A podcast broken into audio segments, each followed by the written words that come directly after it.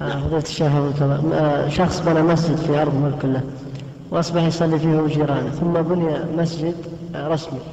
فهل يجوز له أن يستفيد من أرض المسجد؟ آه، علما بأنها ليست وقف ولا نذر نعم. إذا اتخذ الإنسان مصلى في في مزرعته يصلي فيه هو ومن حوله لكنه ما اعتبره مسجدا إنما هو مصلى يجتمعون فيه ثم بني مسجد رسمي حوله فإنهم ينضمون إلى المسجد الذي بني ويكون هذا تبع لل- للمزرعة وإن كان مسجد يعني. أن تقول ما اتخذه مسجد ومصلى بس يصلون فيه. هذا كما لو اتخذ الإنسان آه، غرفة في بيته تكون مصلى ما, ما, تكون مسجد. هو مسجد بس إنه لما بني مسجد رسمي حوله. إذا بني الم... إذا كان إن هؤلاء جعلوه مسجد بمعنى أنه فتحوا أبوابه للناس. إي نعم. كل من جاء صلى. وتقام فيه الصلوات الخمس.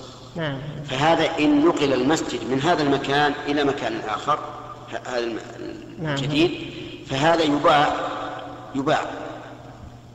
فهمت؟ ويؤخذ بقيمته آه، وتجعل قيمته في مسجد آخر. يعني ما يجوز الاستفادة هو نفس الشخص.